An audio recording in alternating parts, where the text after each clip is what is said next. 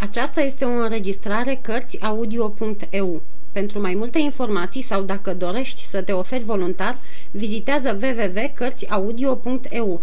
Toate înregistrările Cărțiaudio.eu sunt de domeniu public. Capitolul 10. La judecată De la Po mi-a rămas o amintire plăcută. Nu bătea niciodată vântul și, cum am stat o iarnă întreagă petrecându-se ziua pe ulițe, prin piețe și la plimbări, negreșit că m-a bucurat un așa noroc.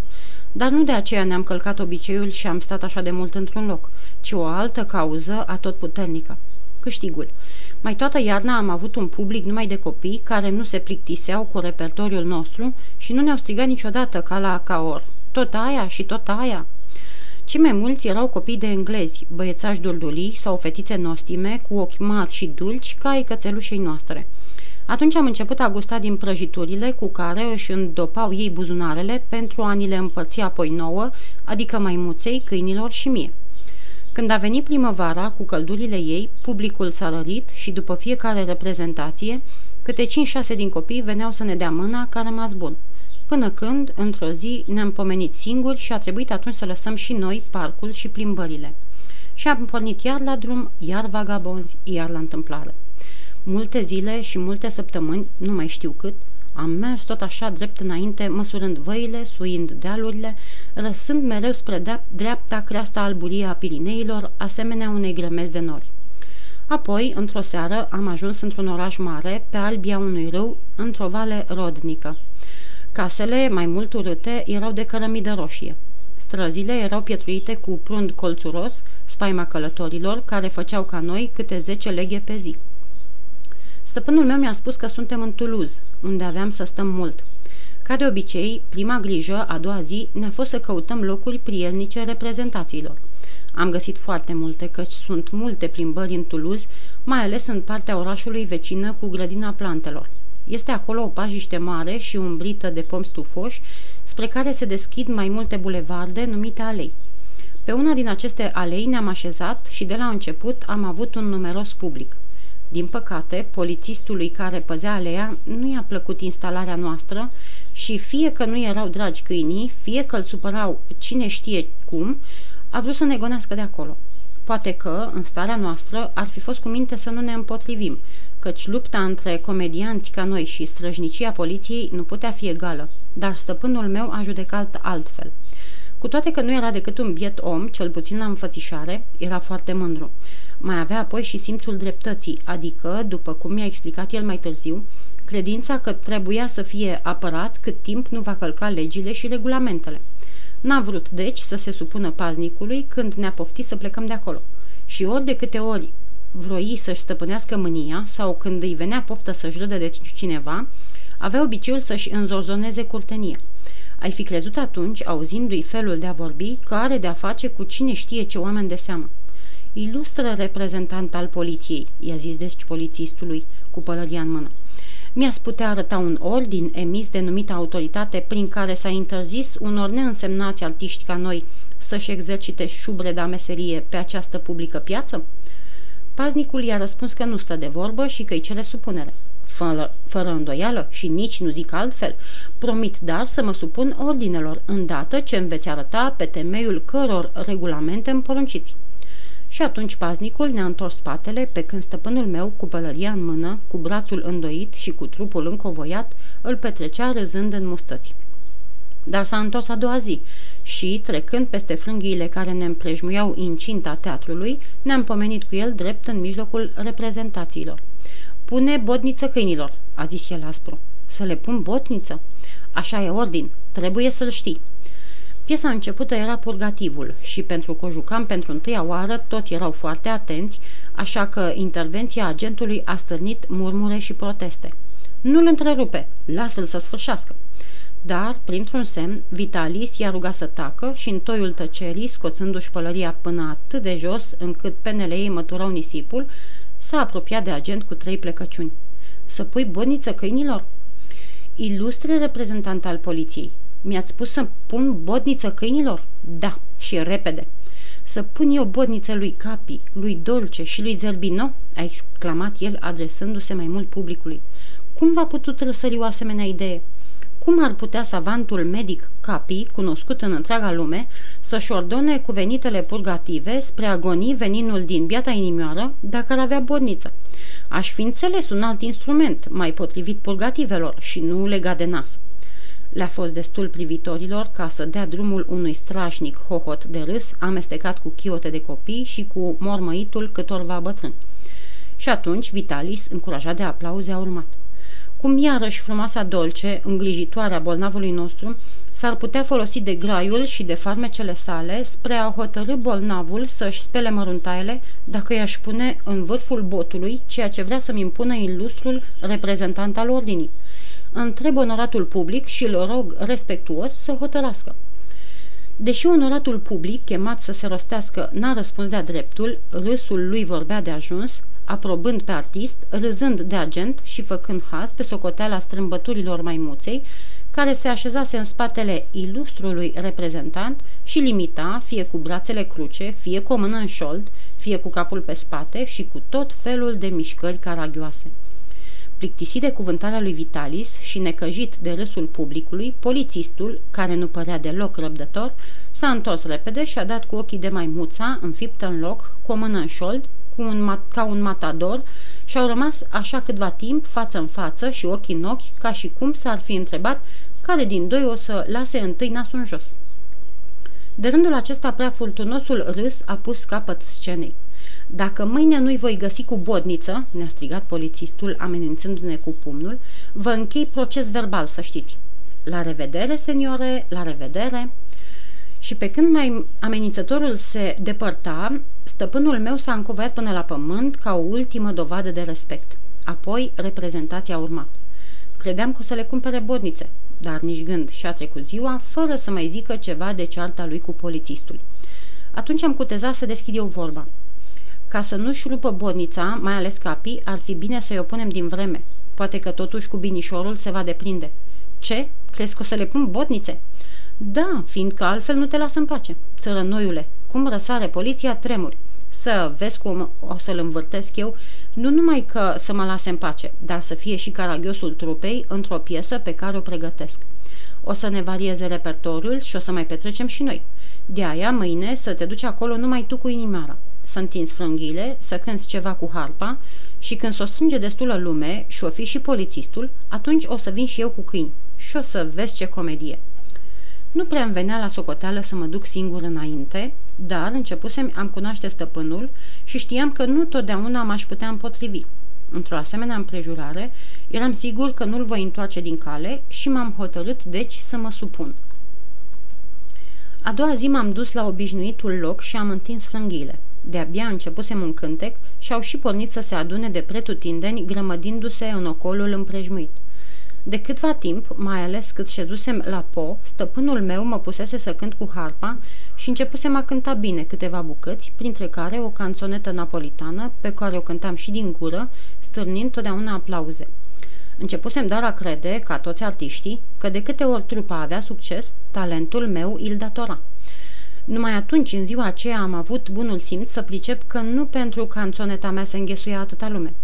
Cei care, în ajun, fuseseră față la cearta cu polițistul, veniseră iar, aducând și prieteni.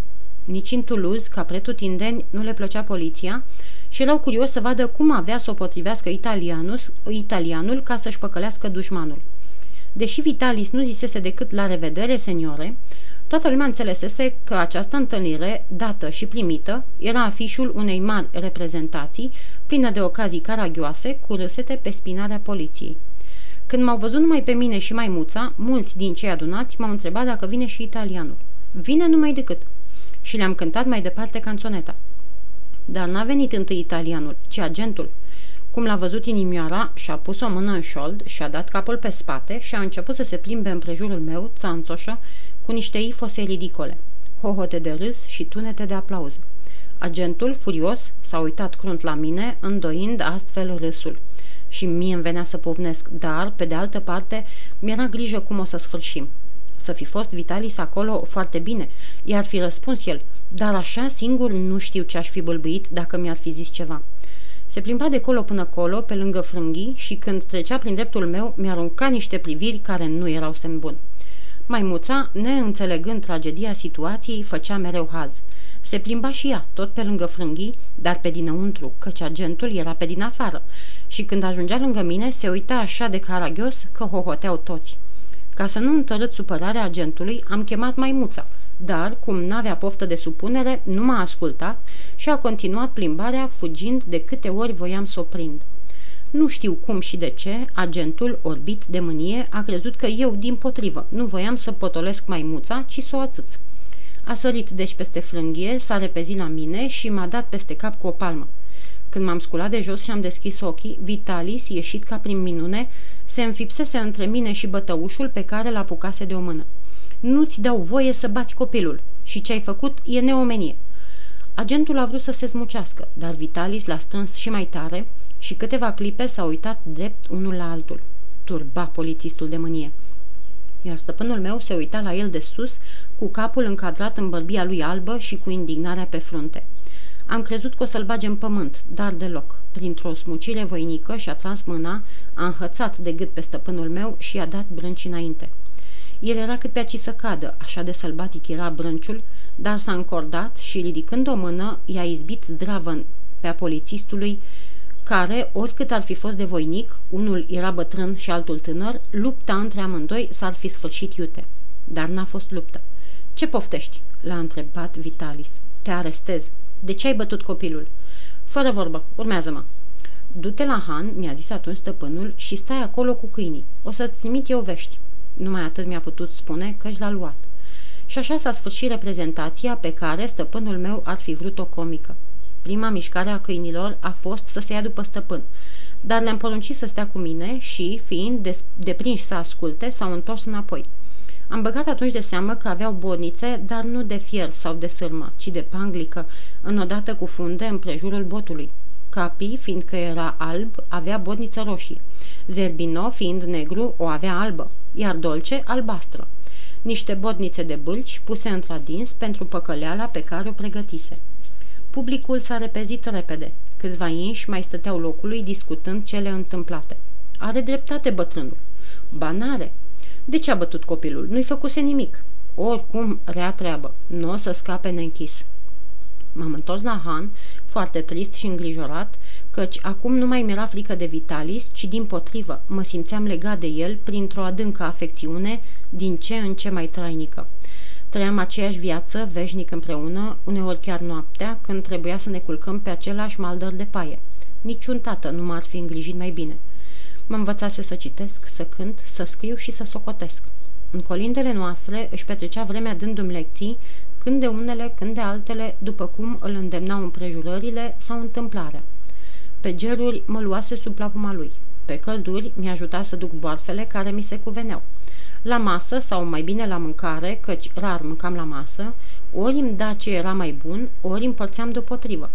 E adevărat că mă trăgea uneori de urechi, dar binișor, părin- părintește și urechile nu mă puteau face să-i uit îngrijorările, sfaturile și toate dovezile de dragoste pe care mi le dăduse de când eram împreună. Mă iubea și îl iubeam. Era deci firesc să mă întristeze despărțirea. Până când? Auzisem vorbind de închisoare. Câte aveau să-l țină? Ce aș fi făcut eu în lipsă? Cu ce aș fi trăit? Avea obicei să-și poarte banii cu el și până să-l ia polițistul, n-avusese vreme să mi dea. Numai câțiva gologani aveam în buzunar. Mi-ar fi ajuns să ne hrănim toți trei. Câinii, o maimuță și eu. Două zile am petrecut astfel, neîndrăznit să ies din curtea hanului și îngrijind de animale care păreau foarte plouate. În sfârșit, a treia zi, un om mi-a adus o scrisoare în care îmi spunea că îl ține închis ca să-l dea în judecată, cu învinuirea că s-a opus autorității publice și că l-a maltratat. Nestăpânindu-mi supărarea, adăuga el, am făcut o mare greșeală, care mă poate costa scump, dar acum e prea târziu.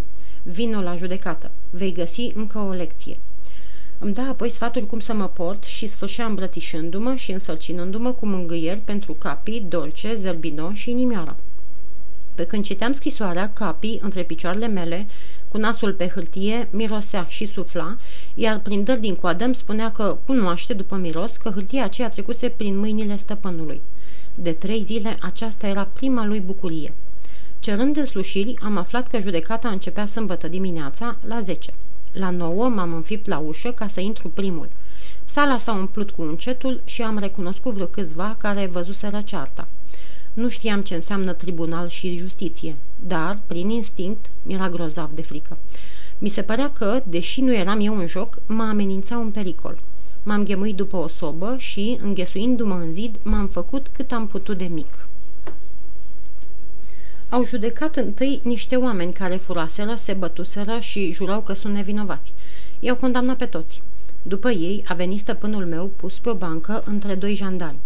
Ce s-a spus întâi, ce l-au întrebat și ce a răspuns, nu mai știu.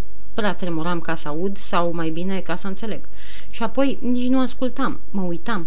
Mă uitam la el cum stătea drept, în picioare, cu părul lui alb, pletos, dat pe spate, cu înfățișarea unui om rușinat și amărât. M-am uitat apoi și la judecător când l-a întrebat. Așadar, recunoști a fi lovit pe agentul care te aresta? Da, dar o singură lovitură, domnule președinte, pentru că la venirea mea în locul unde trebuia să dau reprezentația, l-am găsit pălmuind pe copilul care mă însoțea. E al dumitale copilul? Nu, dar îl iubesc ca pe copilul meu. Când am văzut că îl bate, nu mi-am stăpânit mânia, l-am apucat de mână și l-am oprit să-l mai bată. Dar ai dat și în el? Da, când mi-a pus mâna în gât, am uitat cine e cel care s-a repezit la mine, l-am luat drept un ob ca oricare și, într-o mișcare instinctivă, involuntară, am dat. La vârsta dumitale omul se stăpânește. Știu, dar din păcate nu facem totdeauna ce vrem. Acum simt. Să ascultăm și agentul. Agentul a povestit faptele așa cum se petrecuseră, dar stăluind mai mult asupra felului cum râsese de el, adică de vorba și de gesturile lui, decât asupra loviturii. În timpul acesta, Vitalis, în loc să asculte cu luarea minte, se uita pretutinde din sală. Am înțeles că mă căuta. M-am hotărât atunci să ies din adăpost și, strecurându-mă printre curioși, am ajuns în față. Cum m-a zărit, tristețea feței s-a luminat. Am simțit că-i pare bine văzându-mă și, fără să vreau, am început să plâng. Asta e tot ce ai de spus ca să te aperi?" l-a întrebat pe urmă președintele. Pentru mine n-am nimic de adăugat, dar pentru copilul care mi-e drag și care va rămâne singur, cer indulgența tribunalului și îl rog, îl rog să nu ne țină mult timp despărțiți. Credeam că să-i dea drumul, dar de unde? Un alt judecător a vorbit câteva minute, apoi președintele, cu voce groasă, a declarat că numitul Vitalis, vinovat pentru insulta unui agent al forței publice, e condamnat la două luni închisoare și o sută de franci amendă. Două luni de închisoare. Am văzut printre lacrimi ușa pe care intrase Vitalis, deschizându-se iar, L-am văzut ieșind între doi jandarmi și ușa iar s-a închis. Două luni singur. Ce mă fac?